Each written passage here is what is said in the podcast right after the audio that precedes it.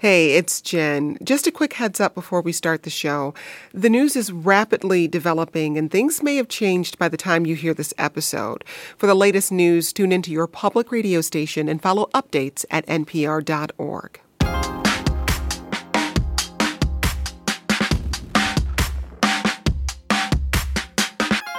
This is the 1A Podcast. I'm Jen White, and you're listening to the News Roundup. 11. That's how many times House Minority Leader Kevin McCarthy has failed to become House Speaker. And while a lot of names are in the mix, right now, there's no obvious alternative. Madam Clerk, I rise to nominate Hakeem Jeffries as Speaker of the House. Kevin McCarthy for Speaker of the House. The Honorable Donald J. Trump of the state of Florida has received one. A new face, new vision, new leadership, and I believe that face, vision, and new leadership is Byron Donalds, and I'm proud to put his name into nomination, and I yield back. Congress was supposed to start governing this week, but the House has been trapped in a three-day deadlock, and until someone takes over the speakership, nothing is happening. It's the most protracted speaker election in nearly 130 years, and it comes on the one-year anniversary of the insurrection. Here to give us the latest is Akayla Gardner. She's Bloomberg's White House reporter. Akayla, welcome to 1A. Thanks for having me. Also with us is Benji Sarlin, Semaphor's Washington Bureau Chief. Benji, thanks for joining us. Thanks for having me. And Josh Meyer, the domestic security correspondent for USA Today. Josh, always great to have you. Always great to be here, Jen. Thanks. So the House meets again, and there are reports that McCarthy gave the dissenters even more concessions last night. Here he is talking to reporters. No, I'm not putting any timeline on. I just think we've got some progress going on. We've got members talking. This is a new thought we're going to have. We have a 5-seat majority. So it's better that we go through this process right now so we can achieve the things we want to achieve for the American public, what our commitment was. So if this takes a little longer and it doesn't meet your deadline, that's okay, because it's not how you start, it's how you finish. Okay, Benji, what do we know?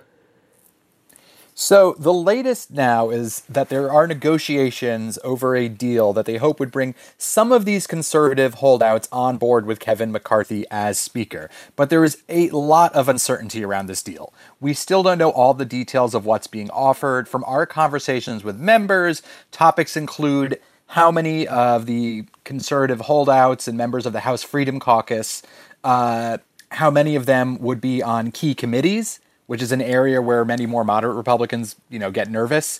There's also questions around how to approach budget negotiations, around the debt ceiling, rules addressing earmarks, votes on legislation that's important to them, like, for example, term limits. But the most discussed concession that seems to be inevitable is allowing any single Republican member to call for a vote on whether or not the speaker should remain speaker, essentially sending us right back into this whole situation all again if they think that they don't get their way.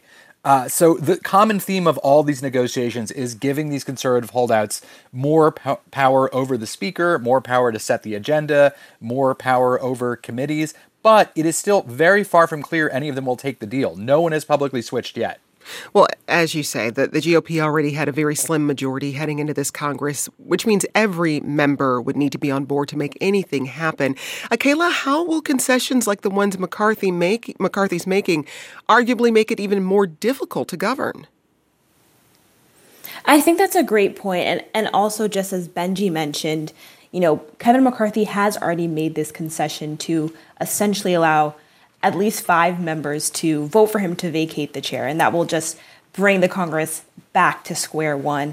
But it does speak definitely to this moment that the GOP is having in terms of its identity. And really, is Kevin McCarthy able to sort of rein in these members of the Freedom Caucus, some of the most conservative members? And again, this is happening all on the anniversary of January 6th. And I think it's important to note that some of the people who are amongst his biggest dissenters also denied the 2020 election.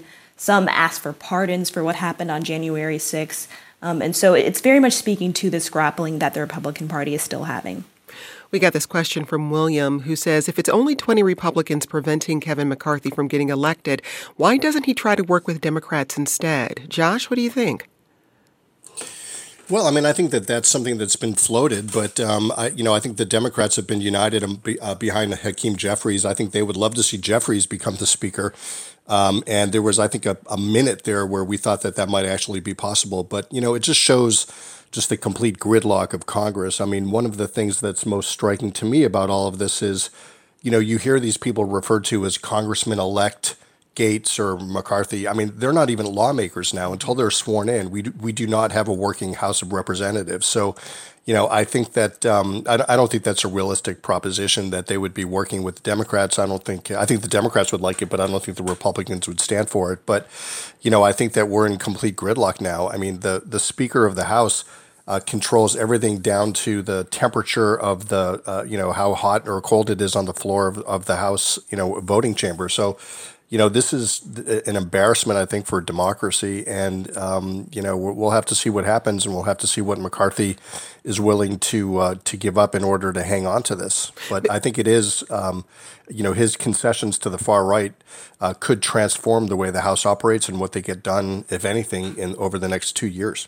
Well, Benji, I want to get into sort of a procedural question, which is why keep voting? Why not wait until every vote is secured before going through another round? Well, that's actually ended up one of the most contentious votes of all, which is, as it stands now, all Congress can really legally do is just keep voting to pick the speaker, because as mentioned, it's the prerequisite for doing anything, even swearing in members. But what they can do is vote to adjourn in order to get more time for talks. However, Democrats, who are enjoying watching the heat on Republicans, are whipping their members, do not leave. They are voting against every motion to adjourn. Meanwhile, some of the holdouts see these continued votes that just keep humiliating McCarthy and showing he doesn't have any change in support as boosting their cause and giving them more momentum.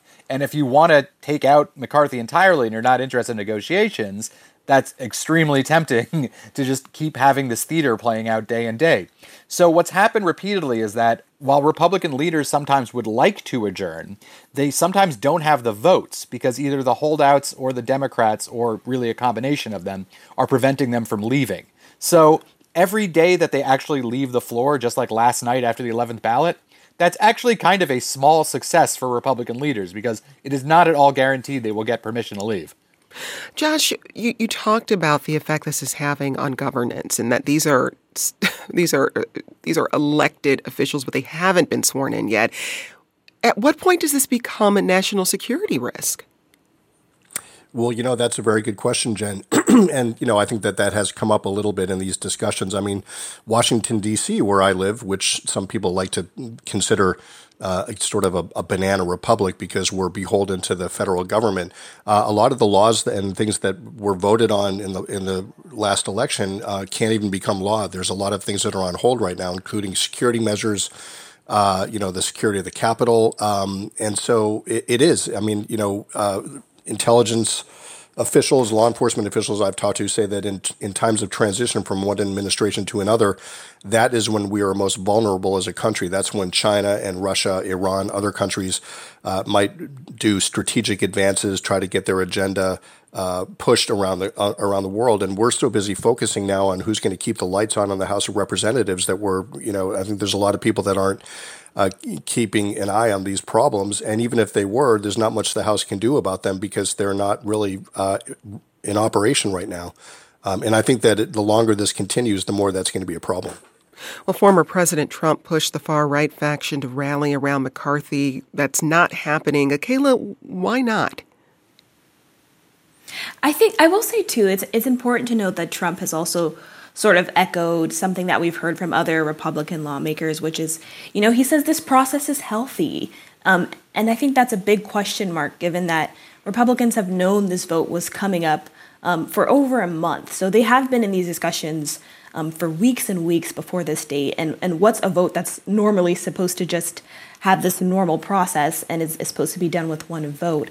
But I think that these hardliners are trying to get attention for their platforms. They're trying to show their constituents that they're hard against Biden's administration, that they're firmly against government spending. And they're also trying to express sort of this distrust in the establishment.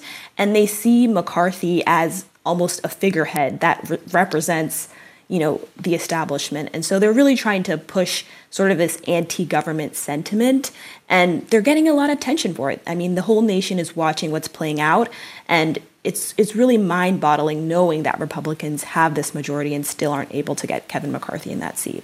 We got this question from Carol, who asks, if someone besides McCarthy isn't elected, will the concessions he gave still hold? Benji, what can you tell us? I mean, there's a saying, what is it, on the table, in the pocket? So it certainly seems likely that if, for example, someone else had to step in, like a Steve Scalise or a Patrick McHenry, that the same holdouts going against McCarthy would likely say, okay, here's the starting point. You just give us the same deal. I find it probably unlikely that they would back down on any of that. Now, if there continues to be a struggle around this, it's not impossible, it's extremely unlikely, but not impossible that you could see Democrats lend votes to a moderate Republican speaker, in which case all bets are off. We'll get into more of the week's biggest headlines after the break. And remember to join future conversations, download our 1A Vox Pop app, and leave us a voicemail.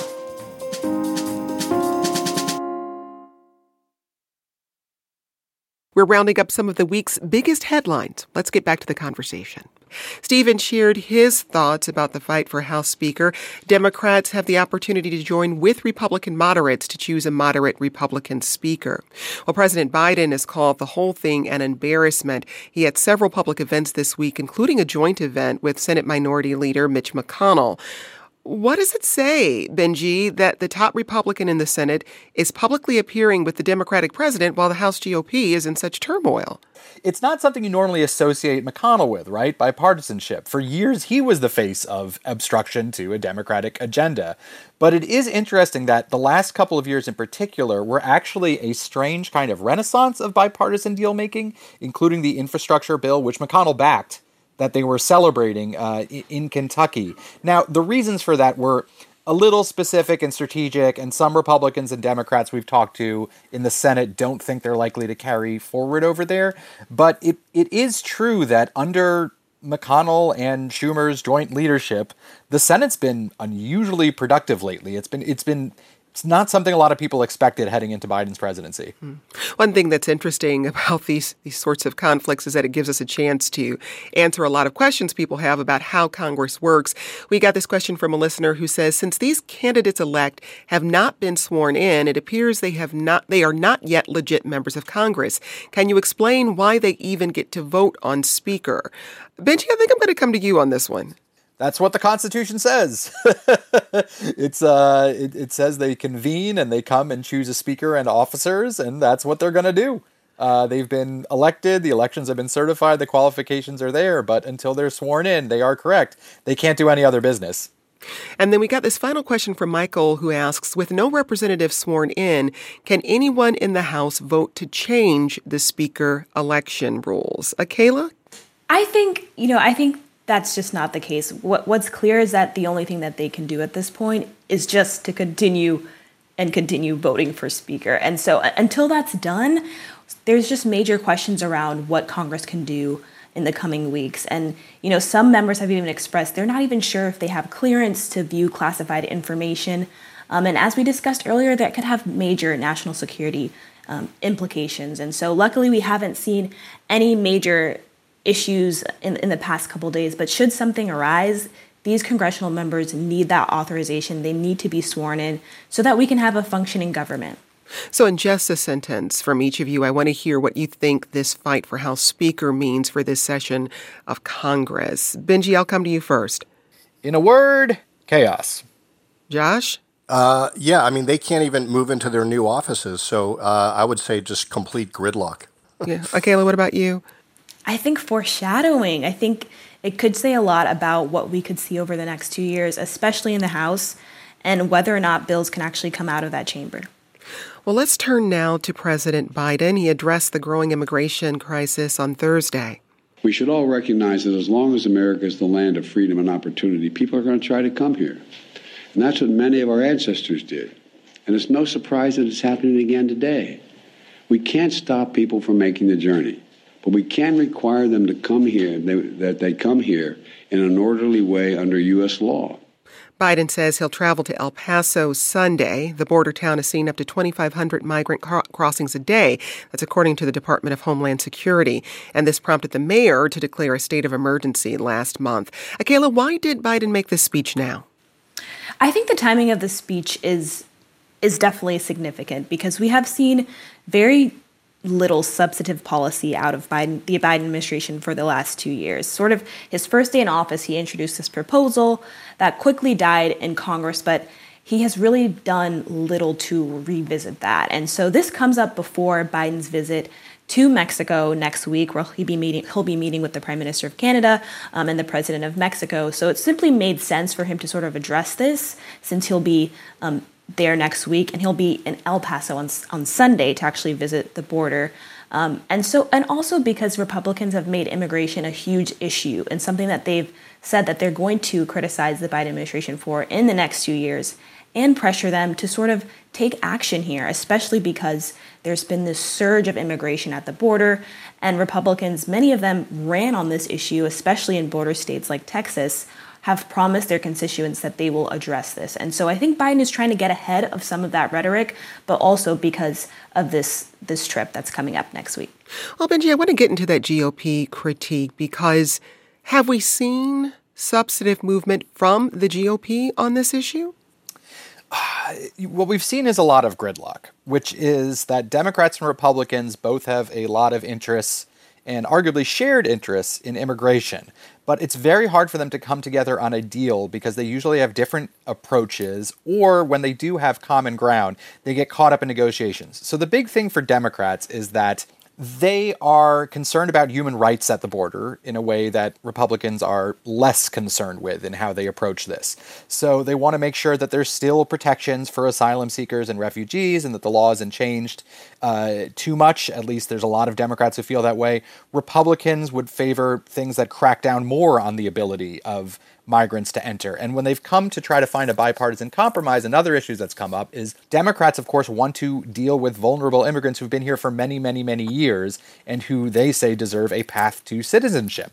So the most recent talks in the Senate broke down when Kyrsten Sinema, who's now an independent, and Thom Tillis, who's a Republican, tried to find some common ground on a bill that would temporarily extend some of the more tough measures that are removing people at the border under Title 42. But it would also pair it with a version of the DREAM Act, which would protect young undocumented immigrants who've been here many years, and also surge resources to the border to stand up things like new detention centers, but also more quickly and humanely process people who are coming while they're waiting to hear their cases heard or waiting to be placed into a home or work somewhere in the United States. So it's a complicated mess. Politics get in the way every time. Republicans generally don't want to be seen as endorsing bipartisan deals with Democrats at all, especially on the House side, for fear that they might be attacked from the right for looking weak. Well, Biden plans to expand a program that has offered entry and work permits to Venezuelans with sponsorships. If you're trying to leave Cuba, Nicaragua, or Haiti, do not just show up at the border. Stay where you are and apply legally from there. Starting today, if you don't apply through the legal process, you will not be eligible for this new parole program. Josh, put this into some context for us. How drastic of a change is this to the asylum process? You know, I think that Biden is sort of chipping away at a much larger problem by biting off a very small piece of it. I mean, when you look at the overall number of people trying to come across the U.S. border, from Mexico, Cubans, Haitians, and Nicaraguans are really not a very big percentage of them. I think the much bigger problem or issue is people coming from other parts of Central America, Guatemala, other countries, and from Mexico that are really, it's sort of a forced migration issue. And I think that that's something that he's going to have to deal with a lot more significantly. I think that the number of people involved in what Biden's talking about now is about 30,000 people per month from the four nations for 2 years, offering them the ability to work legally, have eligible sponsors, pass vetting and background checks. But, you know, his, and I just wrote a story about this for the weekend. I mean, his, you know, the more substantive things that he's going to be dealing with next week, he's going to be in Mexico City, January 9th and 10th. For the North American Leaders Summit is just a much broader set of immigration problems, drug trafficking, and human trafficking issues with regard to the Mexican drug cartels, fentanyl, and so forth. So you know, I think that they're announcing this now to sort of take credit for a very small victory when they have a lot more issues to contend with. Akayla, what more have you heard from the Biden administration about how they plan to tackle immigration reform this term? I think the expansion of this program is pretty significant because it's something that people sort of speculated was going to happen. This program originally was just for Venezuela, where the U.S. has seen pretty large numbers of migration. And so I think people are hoping that this program will be expanded further to more countries. But another issue that some people in the Biden administration, especially Secretary Walsh of Labor, have said is, you know, the country is dealing with a labor shortage, and potentially immigrants could be sort of a pool that they could tap to sort of fill some of these jobs, especially jobs that don't require a college degree, are in the labor sector. And so that they're hopefully going to pursue that, and it could potentially address sort of this economic headwind that the country's still having. Well, the panel investigating the January 6th attack on the U.S. Capitol released their final report right before Christmas. Josh, this report is 800 pages.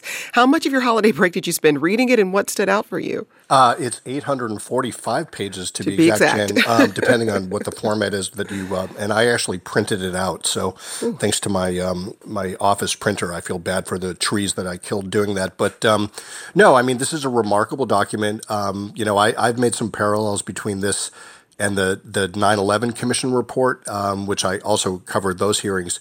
I think that, you know, there's a lot of disclosures in this. I think what was more interesting than the actual report itself, which is very dense, it's very hard to read, were the transcripts that came out. And those are many, many, many thousands of pages worth of transcripts. The committee, basically, which sunset on January 3rd, had to get these out because when the Republicans took over, you know, they said they were going to dismantle the committee and basically try to undo all of the work that they'd done. And so this is a committee, you know, the House Select Committee, that spent 18 months investigating what happened on January 6th, the events leading up to it, and what happened afterwards.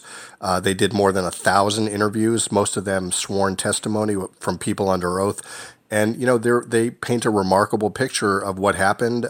We did a story just yesterday about, you know, all of the people in Trump's inner circle and how they changed their views of the president on January 6th. Hope Hicks, you know, who was one of his most loyal aides, basically said, you know, that because of the actions and his refusal to stop the rioters on January 6th, that it makes us all look like domestic terrorists now.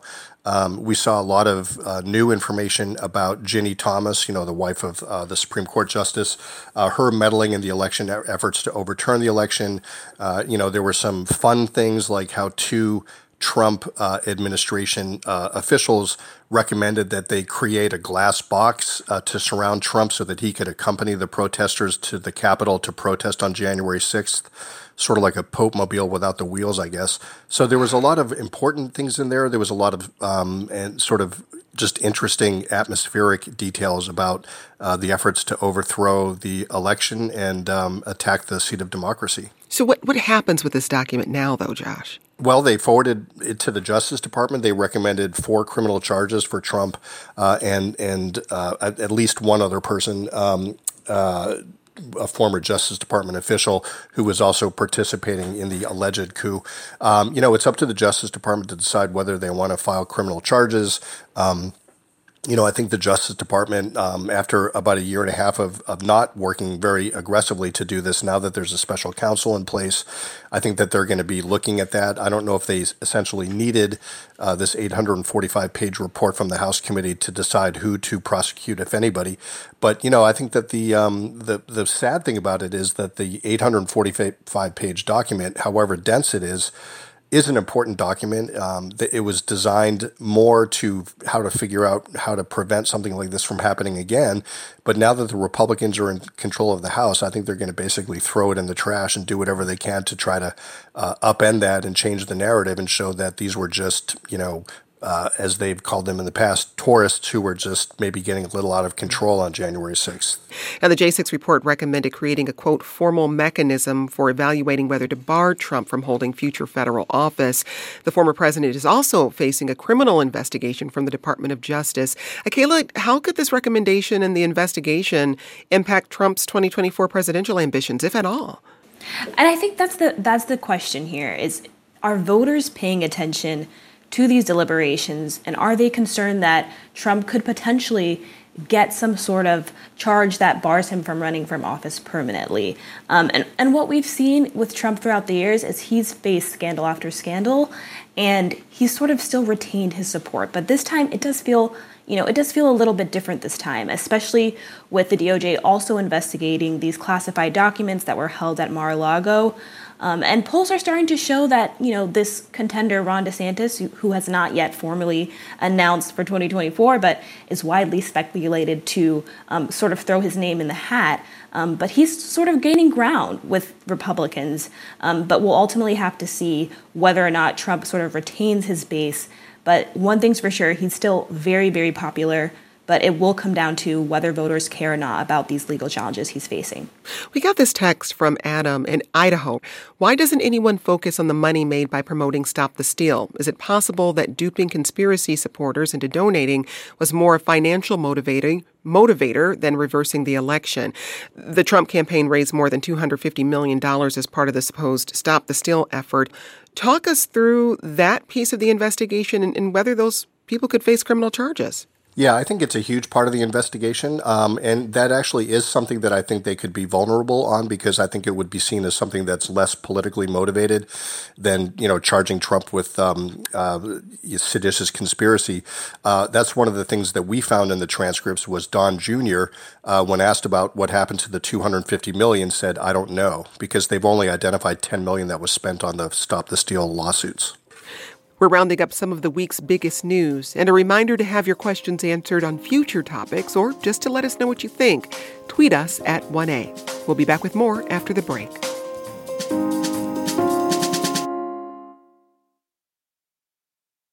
You're listening to the News Roundup. Let's get back to the conversation. Buffalo Bills player Damar Hamlin remains in a Cincinnati hospital after suffering cardiac arrest during Monday night's game against the Cincinnati Bengals. The 24-year-old safety for the Bills collapsed on the field shortly after a tackle. But some good news. Today, the Bills tweeted, "Damar's breathing tube was removed overnight. He continues to progress remarkably in his recovery. He FaceTimed into the team meeting to talk to players and coaches, and what he said to his teammates, 'Love you, boys.'" Well, the Bills have provided a much-needed escape for Buffalo, which has experienced a very difficult year. 10 people died in a racist shooting at a supermarket there last May, and the Bills-Bengals game this week happened just after a holiday winter storm left at least 39 people dead. Benji, how is the city recovering from this storm? Well, part of it is just trying to figure out what went wrong. Buffalo is obviously a city that's no stranger to snow. It's a place that gets famous for extremely harsh winters. So they've brought in NYU to investigate, essentially, and make recommendations and figure out where things went wrong. Some of this is just circumstances. There's a sense that this was a uniquely terrible combination of massive amounts of snow with extremely intense winds. And sometimes they get one or the other, but the combination made it extremely hard for rescuers to reach people and for people to get out of dangerous situations. Well, we saw more extreme weather this week on the West Coast, where California Governor Gavin Newsom has declared a state of emergency. Yesterday, more than 35 million people, or about 90% of the state, was under a flood watch. Akayla, what type of weather event is causing this flooding throughout the state? I think speaking to extreme weather events in general in the past year and the past couple years, frankly, is definitely climate change is a key factor there. And it's from the administration, from scientists, they're saying that this is causing, increased instances of flooding. We know wildfires, flooding all across the country. And so these are things that I think a lot of politicians, governors are really taking into consideration when they're going to the administration and asking for funding and asking for these emergency declarations. And they're honestly trying to shore up ways to protect their states and their cities from these kind of weather events going forward. And that's going to be particularly important for states like Florida, for states like California, where these instances are just a lot more common. Well, and Benji, in this case, this bomb cyclone that's hitting California and bringing this weather, how common is it for the state to get this much rain this quickly? Obviously, it's not good, but it is not totally unprecedented in terms of, some meteorologists say this is attributed to normal weather patterns, like La Nina, that every so often cause extreme weather. So, it's not impossible to get this kind of rain and flooding, but obviously they're dealing with a difficult situation. And is the state expecting to get a break from this weather pattern soon? I don't know. I have to check with the weatherman. Which, Benji, I know a lot. I don't know that. Well, let's turn to some news about abortion access. On Tuesday, the Justice Department said the U.S. Postal Service will still be allowed to deliver prescription abortion pills. This includes to states where abortion is banned following the Dobbs decision overturning Roe v. Wade. Akayla, this is a legal opinion. What does that effectively mean? Effectively, the DOJ is saying here that people can receive these abortion pills, if you will, by mail, basically through this loophole that says if the sender does not know that the person receiving it will use it illegally, then that basically permits them to send it through the mail. And so this is just also a part of the Biden administration's sort of efforts to kind of find ways of relief for people who are still seeking abortions and states that now ban that procedure. And so they've been trying to find these loopholes here and there in various agencies, including the DOJ, and this is just one of them. Josh, could this be challenged by anti-abortion groups? I mean, I think it can. I mean, that's one thing to note about the Office of Legal Counsel, which is the one that made this ruling.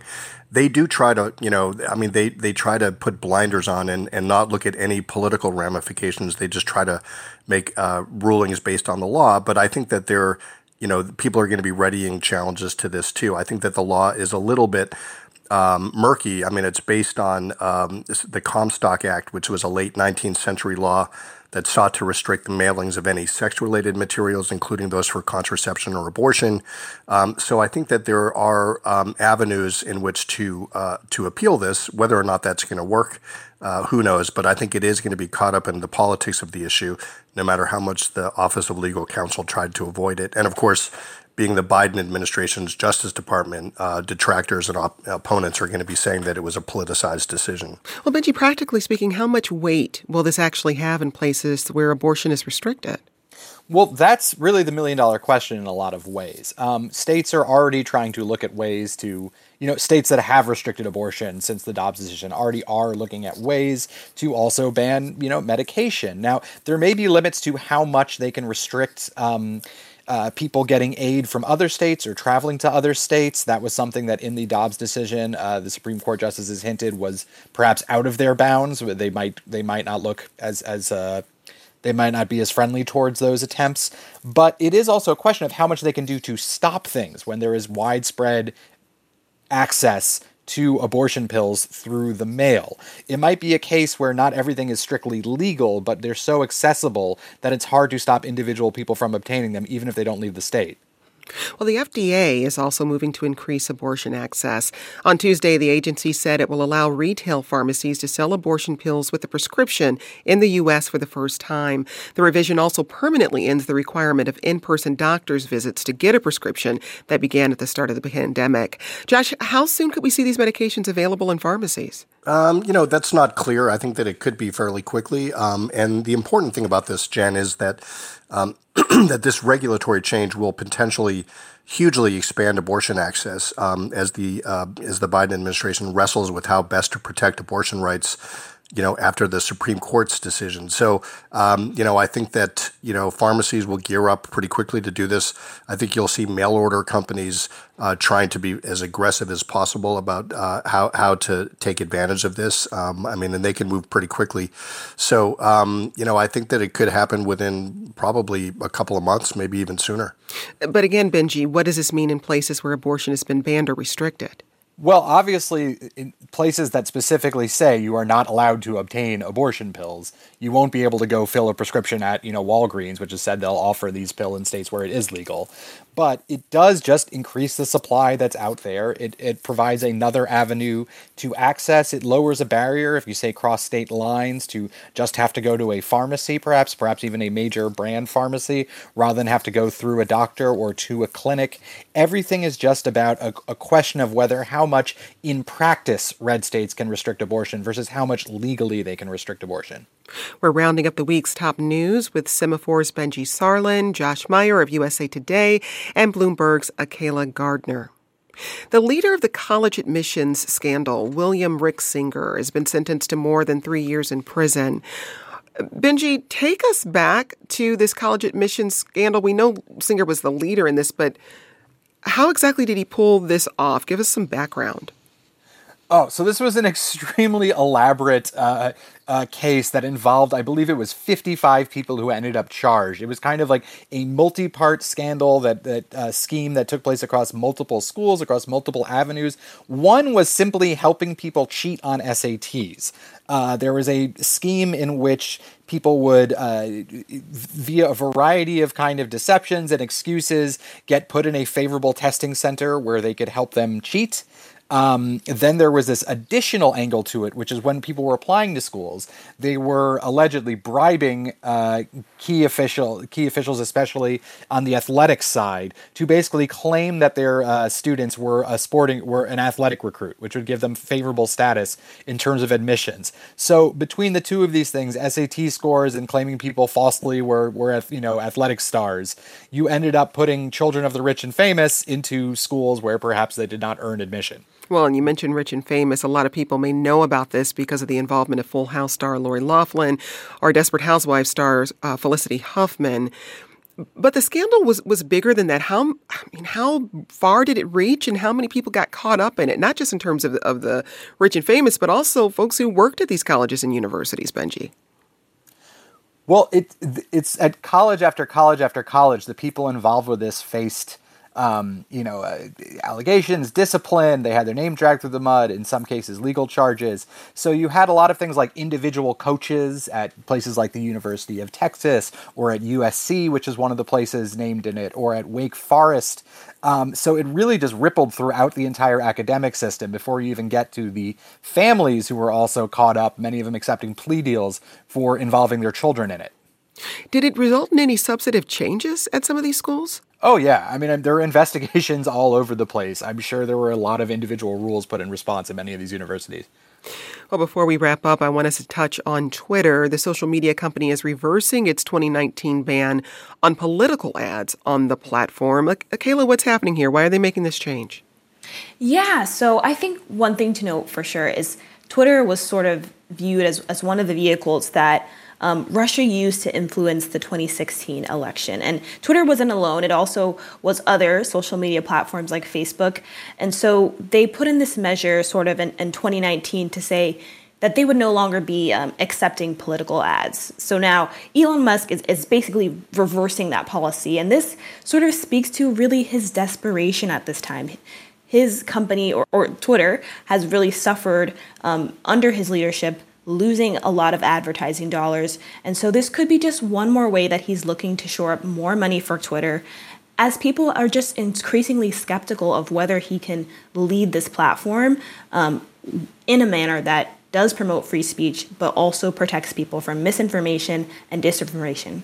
Well, Twitter also said it would relax their policy behind cause-based ads. Josh, what does that mean, and what would that look like? Well, I think that, so what they said is cause-based ads can facilitate public conversation around important topics. So if that sounds vague to you, that's because it is, I think. And I think, again, what Akayla said is that a lot of this comes down to advertising. I don't think that Musk is trying to do the public any favors here. He's, I think, just demonstrated one thing for sure since he took over, is that he doesn't really consider Twitter to be a public space or a public sphere as it had been before. So, what cause-based advertising means, how they're going to interpret it, whether he actually does want to facilitate public conversation around important topics or not, I think that those are things that we'll have to wait and see. One thing that's important to note, though, is that he claims that Twitter is losing $4 million a day, and their political ads were less than about $3 million a year, at least in 2018. So this is sort of a drop in the bucket in terms of what Musk needs, but, I guess he needs every bit of revenue he can find. So, it does make you wonder what is driving decisions at Twitter, if anything, or if it's just sort of random decisions by Musk when he's just, got his hands full and doesn't really know what to do with it. Well, we'll leave our conversation there, but before we wrap, I want to give each of you a chance to talk about a story you're either watching very closely or a story you think didn't get enough attention this week. Benji, I'll come to you. Well, I would recommend everyone check out semaphore.com and especially our newsletter Principles, where one story that I think has been underplayed a little bit is in all the chaos in the House is January 6th. It's the anniversary today, and we have some excellent coverage, including from our Hill reporter Kadia Goba, who was there that day hiding out in an office with Ruben Gallego, the congressman, and they talk about their experience together in today's edition. Akayla, in a sentence or two? I would say this coverage around Damar Hamlin has just been really interesting, especially given that we've seen so much concussion-related news. But having this been, you know, a heart-related issue, I think it's really sparking a lot of interesting conversations in sport about what's healthy and really about whether or not this sport can be sustainable. Josh, you get the last word. Well, I mean, I have a story coming out on Sunday, usatoday.com, about how this summit meeting between Biden and Mexican President Andrés Manuel López Obrador is important, especially when it comes to the politically fraught U.S.-Mexico drug war. I mean, we have 100,000 people or more dying of fentanyl overdoses every year, and this has been a crisis that's been largely unaddressed in terms of stopping the traffickers and the drug cartels from bringing the stuff across the border. So, you know, I'm eager to see if they can come to any agreement on what to do about it. That's Josh Meyer. He's the domestic security correspondent for USA Today. Benji Sarlin was with us. He's Semaphore's Washington bureau chief, and Akayla Gardner, the White House reporter for Bloomberg. Thanks to you all. Back to the news roundup in a moment, but before we move on, some remembrances. I'm so excited. Singer Anita Pointer of the Pointer Sisters died in her Beverly Hills home on Saturday. The cause of death was cancer. Anita sang lead vocals on most of the 70s pop group's biggest hits, including I'm So Excited. The sisters won a Grammy in 1974 for Best Country Vocal Performance for the song Fairy Tale. Later on, they'd perform the song at the Grand Ole Opry. I'll pack up all my things and walk away. Anita was 74. I don't want to hear another word you have to say.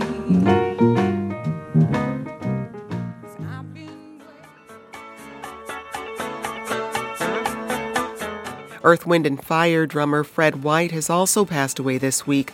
The cause and place of death have not been disclosed. Do you remember? Born in Chicago, Fred began his career as a musician in his teens, playing in clubs around the city. He eventually joined Earth, Wind, and Fire with his siblings in the mid-70s, and he was the heartbeat of some of the group's most beloved songs. He left the group in the 80s.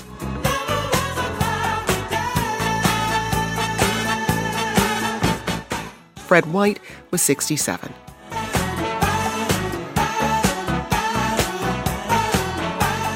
You're listening to the News Roundup.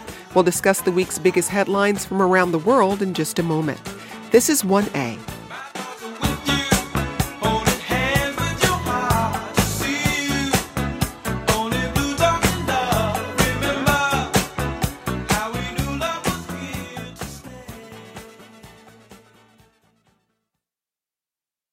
This is the 1A podcast. I'm Jen White, and this is the International News Roundup. And as ever, we have a lot to get to. Russian state media says a 36-hour ceasefire ordered by President Putin for Orthodox Christmas is underway. Ukraine's president says Russia will very likely use the holiday as cover to halt Ukrainian advances. This comes after the U.S. and Germany laid out their plans to send more weapons to Kyiv. We also have important stories out of Colombia, Venezuela, and China. Joining us for the roundup this week, Nancy Youssef. Nancy is national security correspondent at the Wall Street Journal. Nancy, thanks for being here. Thanks for having me. Also with us is Joyce Karam. Joyce is senior news editor at Al Monitor. Joyce, it's great to have you. Great to be here, Jen. And Amy McKinnon, national security reporter at Foreign Policy. Amy, welcome back. Happy to be here. So let's jump in. The Kremlin is facing unprecedented criticism from inside Russia. That's after one of the deadliest attacks on its troops since Russia's full-scale invasion of Ukraine more than 10 months ago. The attack took place on New Year's Day. Kyiv and Russian bloggers claim the death toll is likely in the hundreds. Russia's defense ministry says Ukraine fired several U.S.-provided HIMARS rockets toward barracks in the partially occupied region of Donetsk. The Russian military has confirmed heavy losses, and that's been met with fierce criticism from inside the country. Nancy, as best you know, what happened on January 1st? So at the stroke of midnight, somewhere at least six HIMARS were launched. Four of them got past Russian intercepts and were able to hit this vocational school that was being used as a temporary barracks for newly constrained Russian conscripts. And the building was completely flattened. And because of that, the death toll was a little unclear. The Ukrainians put the numbers at 400 dead, 300 wounded. The official Russian number was 89. It was the deadliest single strike on Russian troops since the war began. And so the was met with a lot of criticism, as you noted, from Russian bloggers at their generals because of the failure to protect these troops. The Russian leadership in response put the blame on the soldiers and said because they were using cell phones improperly, they gave away their positions and allowed the Ukrainians to strike them and then essentially exposed their location. And I think it was an effort to deflect blame from the Russian military leadership. But it is a strike that was shocking for the Russian public, which because of the numbers, because of how many were able to be hit so easily, the failure of their defenses in a region, in the Donetsk region, where many thought as more under Russian control. So all of those led to the highest level of criticism we've seen inside Russia about the conduct of the war. Well, here's Sergei Sevrikov. He said other soldiers' remains were found in the rubble of that school. But as you said, Nancy, he blames soldiers themselves for the attack. At the present time, a commission is working to investigate the circumstances of the incident. But it is already obvious that the main reason for what happened was the switching on and mass use by personnel, contrary to the ban in place, of mobile phones in a strike zone accessible to enemy weapons. This factor allowed the enemy to track and determine the coordinates of the soldiers' location for a missile strike. Sevrikov is a general lieutenant with the Russian army. Amy, tell us more about the response from inside Russia. Well, one of the interesting things I think that's going to be interesting to watch after this attack is that a lot of these troops actually came from a single city. A lot came from the Russian city of Samara along the Volga. And so instead of these losses being felt kind of distributed across the country, there's going to be, an intensification of grief and of outrage over this attack, I think, in this one city. And so it's going to be interesting to see whether that kind of galvanizes any kind of further opposition to the war amongst families there. And over these troop losses. The other thing, to just build on what Nancy said, that this attack, whilst it was the most deadly, it follows a very familiar pattern that we've seen throughout the war, which is, Russian operational incompetence. They had a huge number of troops concentrated in a single location, making them sitting ducks, essentially. There are reports that they were using cell phones that, it's hard to verify, but that does seem to, fit with what we know about poor discipline amongst the ranks of Russian troops. And so essentially the Ukrainians were just, fairly easily able to take advantage of these Russian shortcomings. Well, Russia's attacks on Kyiv continued over the holiday weekend, but on Tuesday, Ukraine Air Force spokesperson Yuri Anat explained to NBC News why he thinks Russia could be exhausting its stockpile of missiles. On the drones, it depends on how many Iran would be able to supply to Russia and how strong Western sanctions would be in reducing that supply. On the missiles, we see from military intelligence data that now Russians are using their untouched spares and that they are also running out of ballistic missiles. Joyce, to what extent is that assessment shared by the U.S.? Jen, this is actually, this matches what we hear from U.S. officials and what British officials have said publicly about Russia's training to produce enough long-range missiles and is thus now more reliant on other weapons, including Iranian drones. Just to give you some statistics that the Ukrainians released this week, they said that on December 31st, Russia's strikes included 20 cruise missiles, whereas before that it was 70. There is also they are saying that Moscow has so far used 660 Iranian-made drones and is expecting more to come from its one of two military allies in this conflict, which is Iran and North Korea. Those are the only countries that are arming Russia in Ukraine. The other thing, when we look more broadly at the conflict and at what's happening, it's more and more looking like a war of attrition. Russia remains on the back foot. It's going to be a year next month, and there isn't major progress that it's making, even in the East. This is, as Amy and Nancy said, this is exposing Putin to questions inside Russia. It's not to a point where we could say, there is a popular uprising against the war, but there are definitely questions about incompetence, about the performance of the Russian military. And the attack that we're discussing, these are, there's been reports that these are fresh, young military drafts that came from Russia, and some of them were actually on the phone with their parents while the attack happened. Well, Nancy, we mentioned earlier the start of a 36-hour ceasefire ordered by President Putin. How is Ukraine responding to that order? Well, they basically called it hypocrisy, that they don't believe it, that this is an attempt by Russia to halt gains by the Ukrainians, momentum by the Ukrainians, and essentially rejected. And in fact, we've already seen evidence of fighting in this period, what is supposed to mark the start of the ceasefire.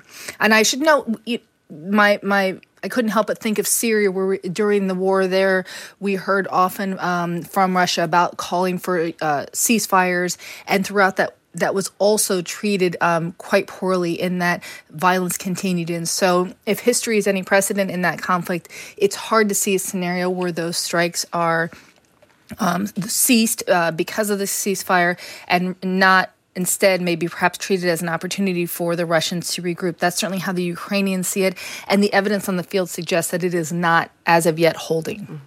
Well, we touched on Russia's efforts to restock its missile stockpile. President Biden spoke this week to Germany's Chancellor Olaf Scholz. What did those leaders agree to send to Ukraine, Nancy? Going to hear later Friday from the United States is the decision to send Bradley fighting vehicles. These are vehicles that essentially can carry troops in. Some of them allow you to launch stingers and other weapons. And the idea of Bradleys and vehicles like that, Germany sending its equivalent to Ukraine, is that it gives the Ukrainians the ability to maneuver on the battlefield. So Bradleys or any sort of weapon system in and of itself can't change the trajectory of the war. But if used correctly, the Ukrainians can deploy tanks in places.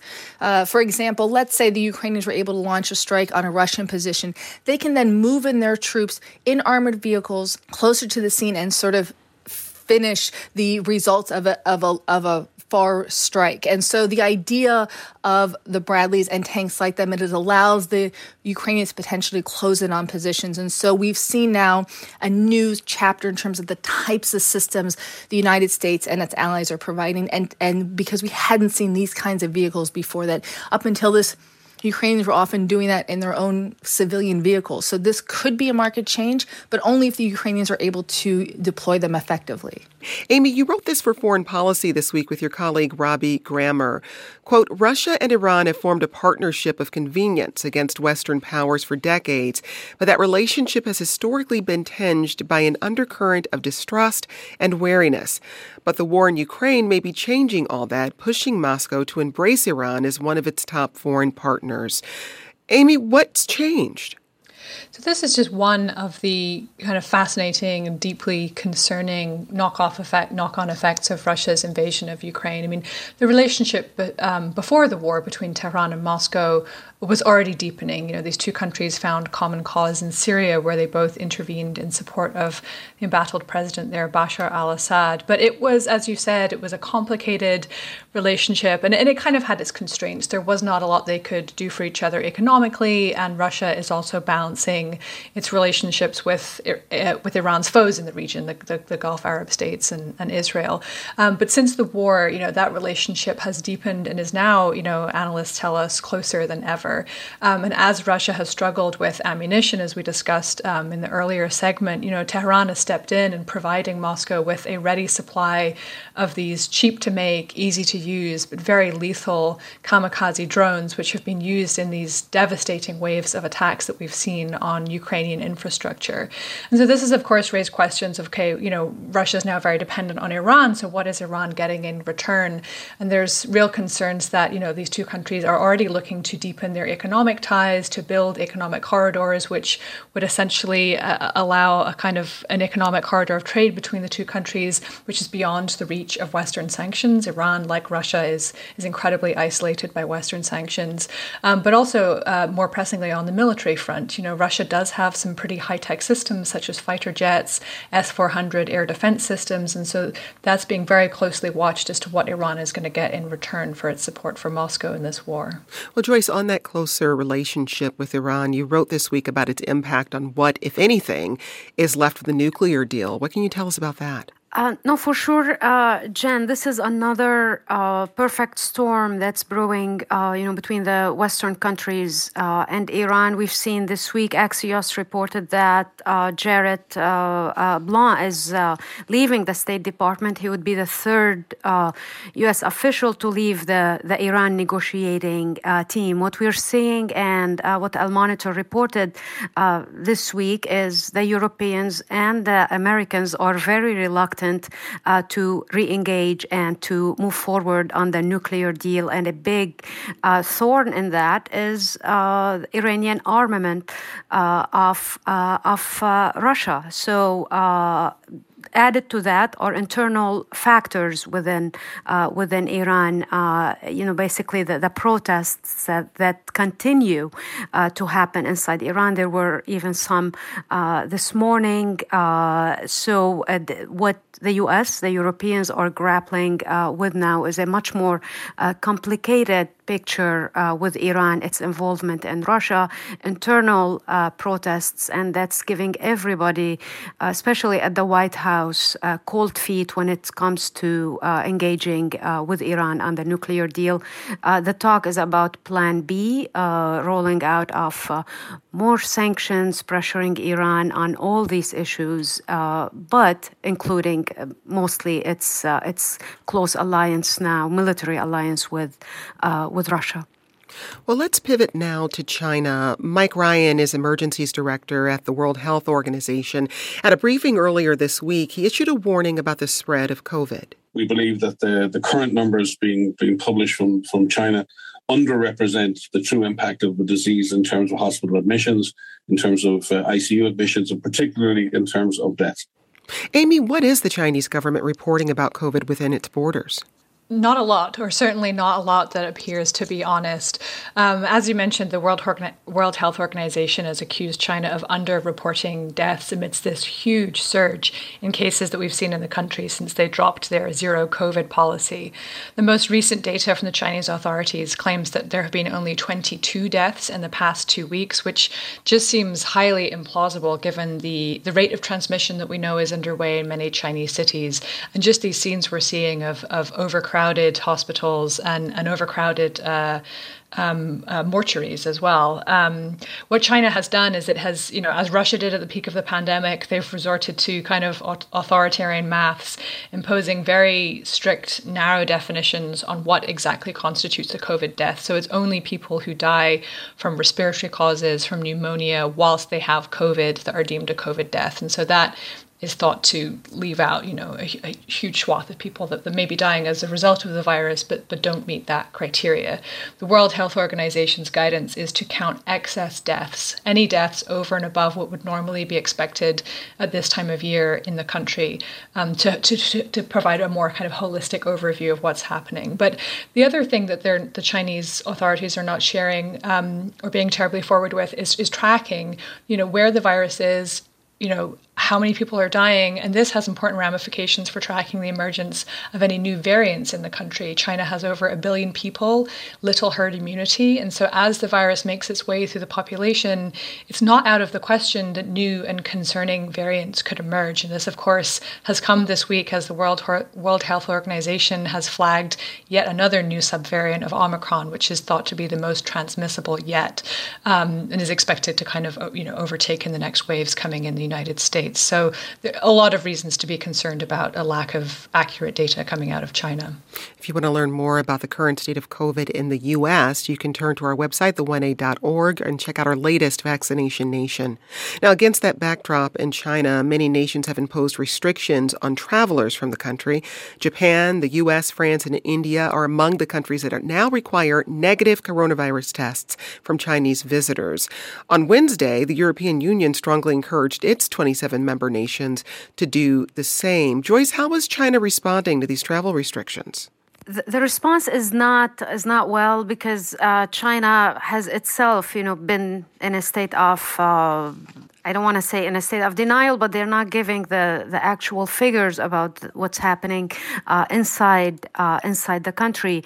But we're seeing, increasingly countries are reacting to China the same way that when COVID was surging across the world in 2021. So the situation we're looking at is there is a lot of skepticism about what China is saying. The fact that the World Health Organization criticized China. That's very rare. I mean, the WHO did not shy away from such criticism throughout the pandemic. But the numbers that China is putting out on the COVID deaths are just don't add up. I mean, videos that we are seeing that are coming from China, they show hospitals full. They show crematoriums are full. It's even worse in rural areas.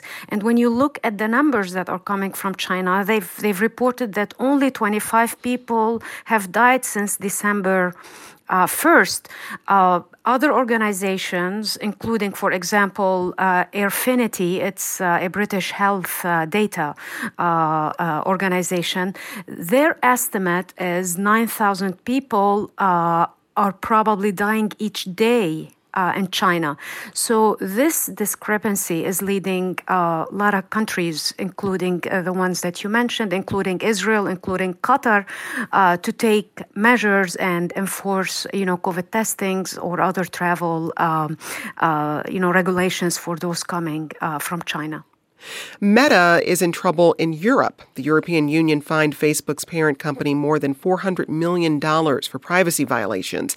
It's also banned Facebook from forcing users in the European Union to accept personalized ads based on their online behavior. The EU is known for having some of the world's strictest online privacy laws. Nancy, what laws did Meta violate? So basically, this group concluded that that very lengthy terms of service agreement you sign before you join one of these apps. In there is language that they say effectively means that users have to decide to either allow their data to be used for these sort of personalized ads that you get, or they can't use the social media service altogether. And what this ruling said is that there needs to be more choice, essentially, for users to stop their personal data, their browsing history, to be used before they can use the app. And so that's what led to these fines against Meta for Instagram and for Facebook. And while on the face of it, it could potentially affect not only Europe's use of these apps, but in the United States, as changes in Europe are likely to come to the United States, it's very hard to sort of bifurcate usage between countries. The challenge is that this has been a case that's been pending since 2018, and some worry that the length of time that it took to reach the decision suggests that the group doesn't have as much weight as some had hoped. And Meta has already said that it plans to appeal this, and that could lead to a years-long process. Under the law, these changes have to be made in the next 3 months, but one could see legal proceedings delaying that. But it really brought to the surface frustrations about how these laws are enacted. The U.S., for example, doesn't have the kinds of protections that Europe does. There isn't a sort of federal data privacy inaction law that you see in the kind of group that you have in Europe. And so it was really the first example of a case where there was an attempt to create a kind of regional, in this case, EU format to put more regulation on how your private data is shared with ad companies. And I should also note that should this go through, it has the possibility of fundamentally changing the business model for groups like Meta that depend so heavily on these personalized ads for their revenue.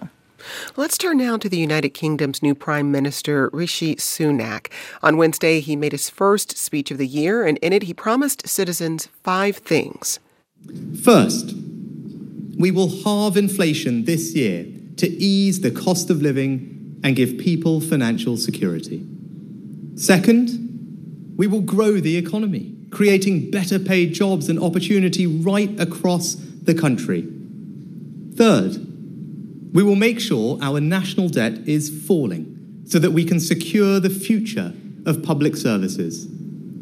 Fourth, NHS waiting lists will fall, and people will get the care they need more quickly.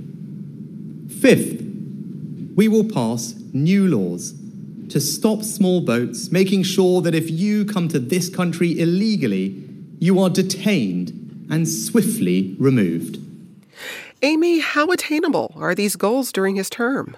It's going to be hard to tell because he didn't actually lay down much in the way of concrete targets in this speech. I mean, one of the goals, his first one about halving inflation, does seem to be somewhat achievable within the course of the next year. And whether or not that has anything to do with Rishi Sunak's government remains to be seen. I mean, inflation is already on its way down in the UK. But for the other goals he mentioned on the economy, on NHS waiting lists, and on immigration, you know, they were pretty vague. And there was most importantly, they were lacking any kind of concrete targets with which to hold him account. But it's important, you know, the speech comes as Rishi Sunak is really still kind of trying to introduce himself to the country. He came to power late last year after an incredibly chaotic period in British politics.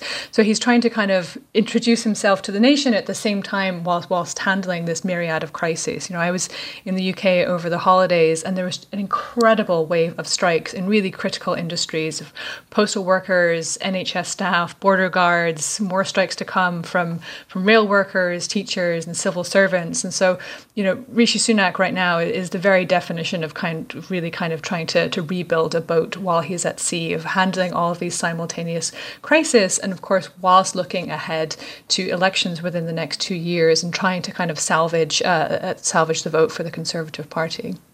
Well, next to South America, where we've been watching a few stories. In Colombia, there's been some back and forth on the status of a national ceasefire.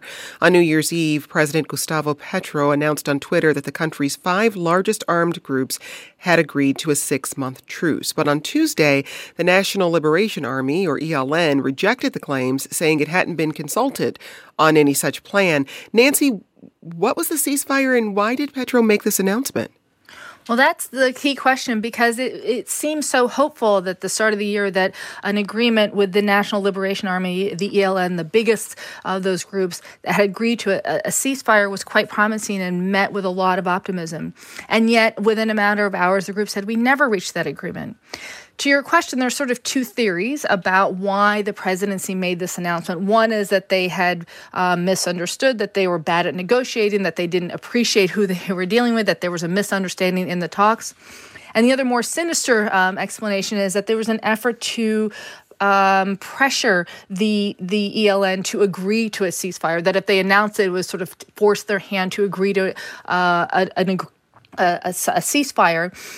And this is a president who came into office on the promise of ending the violence and bringing renewed peace to the country. And so it's not clear which is it, but the result either way is that the prospect of reaching a deal became much harder because there's now an element of arguably distrust and confusion. And I think from the presidency side, they realize that they are dealing with a group that is much more formidable than perhaps they had realized. And from the ELN perspective, that they are in a position where they are negotiating with someone who might not be as capable as many had thought in terms of reaching this deal. And so going forward, I think it's going to be much harder to reach these deals at a time when we've seen a surge in violence. But it took Colombia from great enthusiasm to sort of dash hopes about trying in 6 decades, or at least quell 6 decades of fighting. Close to 2.5 million Venezuelans are now living in Colombia. Most have fled due to their home country's economic and political turmoil. Relations between the two countries are warming, but Venezuela is facing its own problems. There are two governments in the country, one of socialist Nicolas Maduro, who is not recognized by the United States, and the other, the opposition National Assembly, that was until this week led by Juan Guaido, who was recognized by the U.S., but no more. Amy, why was Guaido replaced and who filled his spot? Well, Guaido has been the face of Venezuela's often pretty factious opposition since 2019, which, when he invoked the country's constitution to claim that he was the legitimate de jure president following presidential elections, which were widely regarded to be fraudulent. And for a long period after that, he was kind of a cause célèbre around the world. He was recognized by dozens of countries, including the US, much of Latin America, and the European Union as Venezuela's legitimate president instead of the country's leader, Nicolas Maduro. But as often happens with opposition movements, and particularly those under intense pressure and those forced into exile, like the Venezuelan opposition movement, it just was incredibly difficult for him to get anything off of the ground. Maduro is still there. If anything, he's consolidated his grip on power, and there was infighting amongst the opposition. He was kind of unable to unite them on this overarching goal. And so the decision earlier this week was, I think, a decision to move on from Guaido, to realize that this wasn't working, and to kind of look for a fresh leadership. So the opposition National Assembly is set to meet shortly.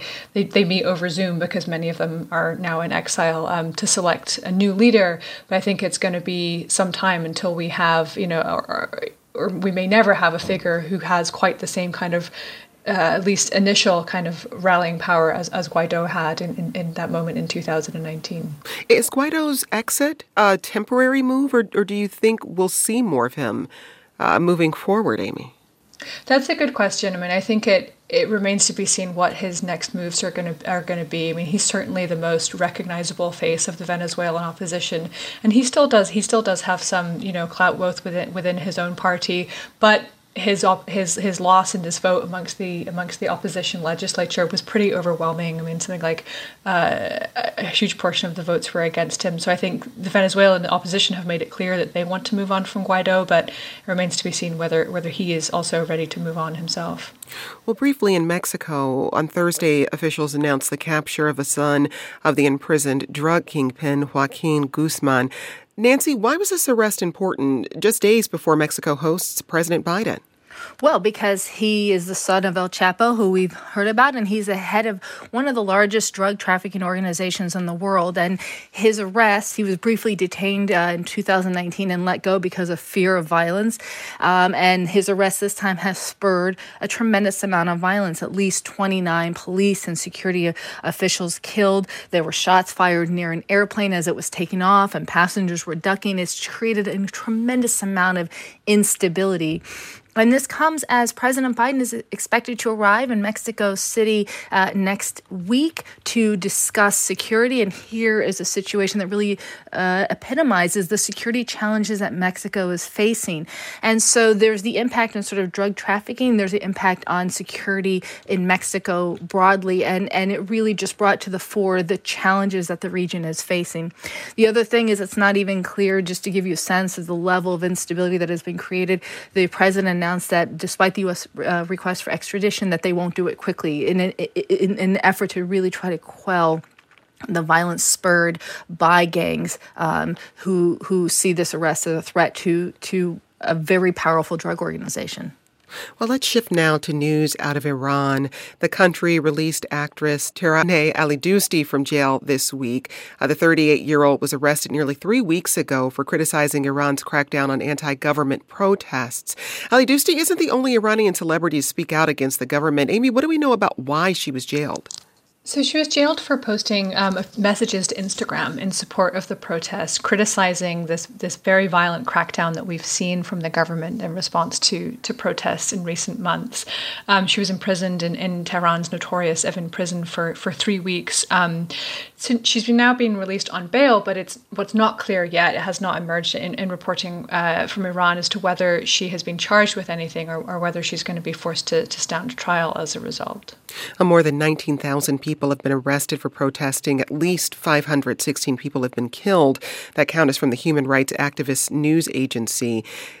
Joyce, these protests have been going on for months. What lies ahead for Iran?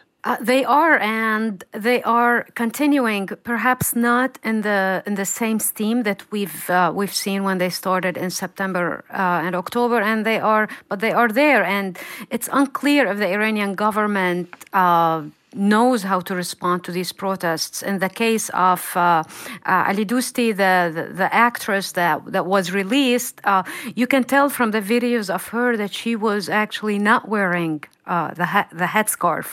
It was interesting, we're seeing videos coming out from Iranian state media this week on the Qasem Soleimani death, talking to people on the streets. Few of those women interviewed were also not wearing the headscarf. So is the government officially reversing that policy in response to the pressure from the protests? It's not clear. What we have is anecdotal, tips from Iran that there has been some changes, but those are not enough to quell the protests. It seems that because of the social issues, because of the economic issues, because what we've discussed, sanctions and Iran's relations to Russia, that the year ahead will be a tough one for the Iranian government, for the Iranian regime on set of issues, and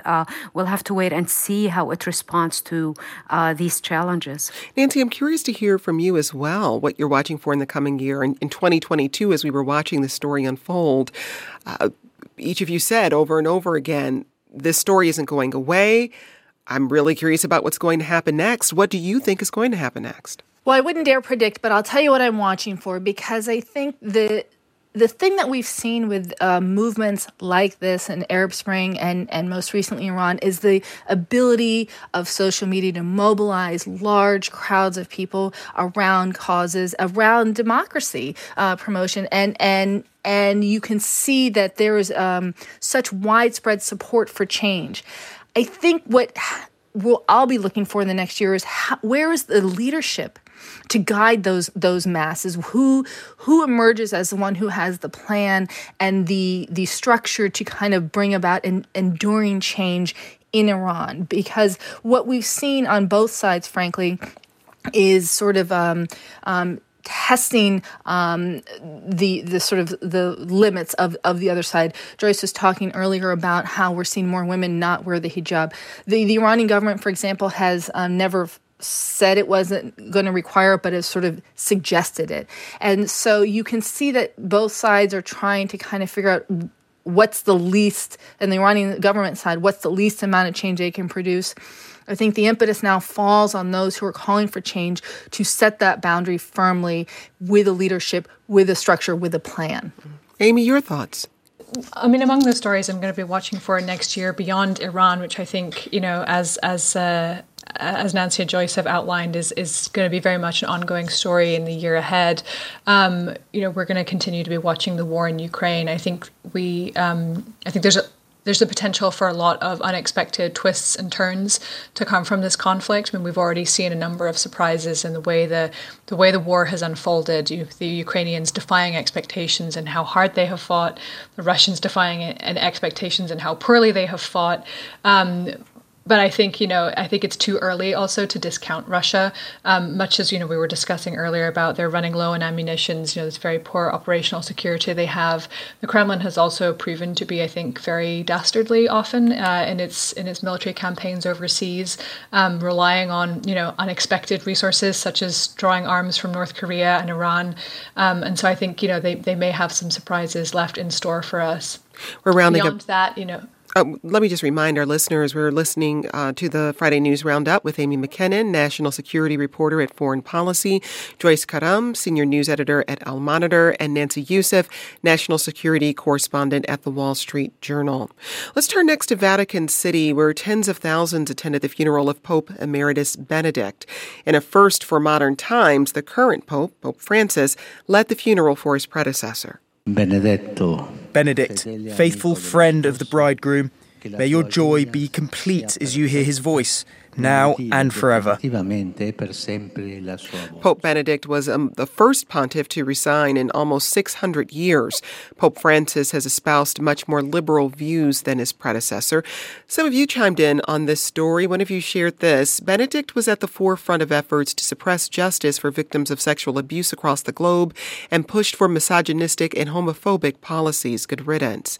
Nancy, what legacy does Pope Benedict leave behind? I think he leaves a tremendous one, and perhaps one he didn't intend. You know, the first pope to resign in 600 years. And in doing so, I would argue sort of demystified this position that seemed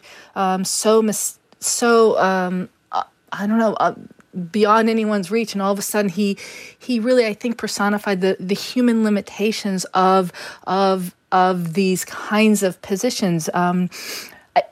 And then proceeded for the next 8 years to live in this unconventional position. He was retired and conservative, and his successor was the Pope and liberal, and he represented for some the more traditional conservative Catholic values.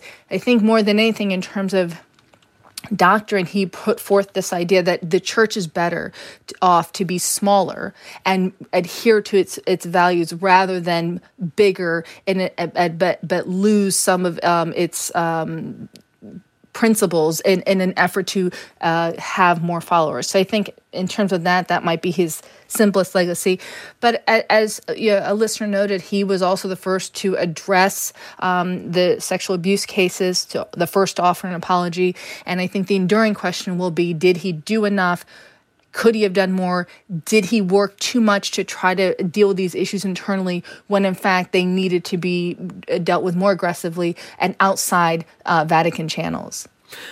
Joyce, what do you think Pope Benedict's death means for the Catholic Church moving forward, if anything? I mean, he for sure leaves behind a complicated legacy, Jen, to his supporters. I mean, tens of thousands who attended the funeral. He is the leader who first met with the victims of sexual abuse, but others point out that he did not pursue accountability, and he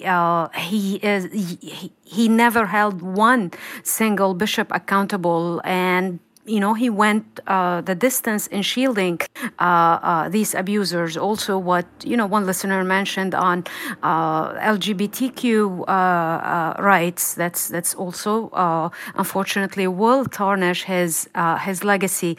To point to his funeral, you know, it's tens of thousands attended, but it's not the same. It was not as big as, Pope John Paul II, for example. What we're seeing in the aftermath is perhaps a correction course from the Catholic Church that Pope Francis has pivoted, whether it's on the sexual abuse scandals or whether it's on LGBT issue, and offering a more conciliatory tone to the outside world and widening that umbrella for the church. Well, as we wrap, I want to touch on another funeral that took place this week. Brazilian football legend Pelé was buried in Santos on Tuesday. He was 82. Pelé was a three-time World Cup champion and led Brazil to World Cup titles in 58, 62, and 1970. Nancy, how do you think Pelé will be remembered? Well, very simply, one of the greatest football players of all time, ever, and one of the most influential Brazilians of all time, ever. It strikes me that there was sort of a feeling around him that he was godlike and that he would live on eternally. And I think you could see Brazilians celebrating his impact on their country, on their nationalism, but at the same time wrapping their minds around someone. How do you think of someone who seemingly will live on forever in Brazilian history is dying? You could see that in the scale and scope of the celebrations, and also people just wrapping their minds around the idea of this legend, this defining legend, had passed away. And I think that's how he will be seen: legendary, irreplaceable, and someone who called for change in the most humble of ways, and changed football, changed Brazil.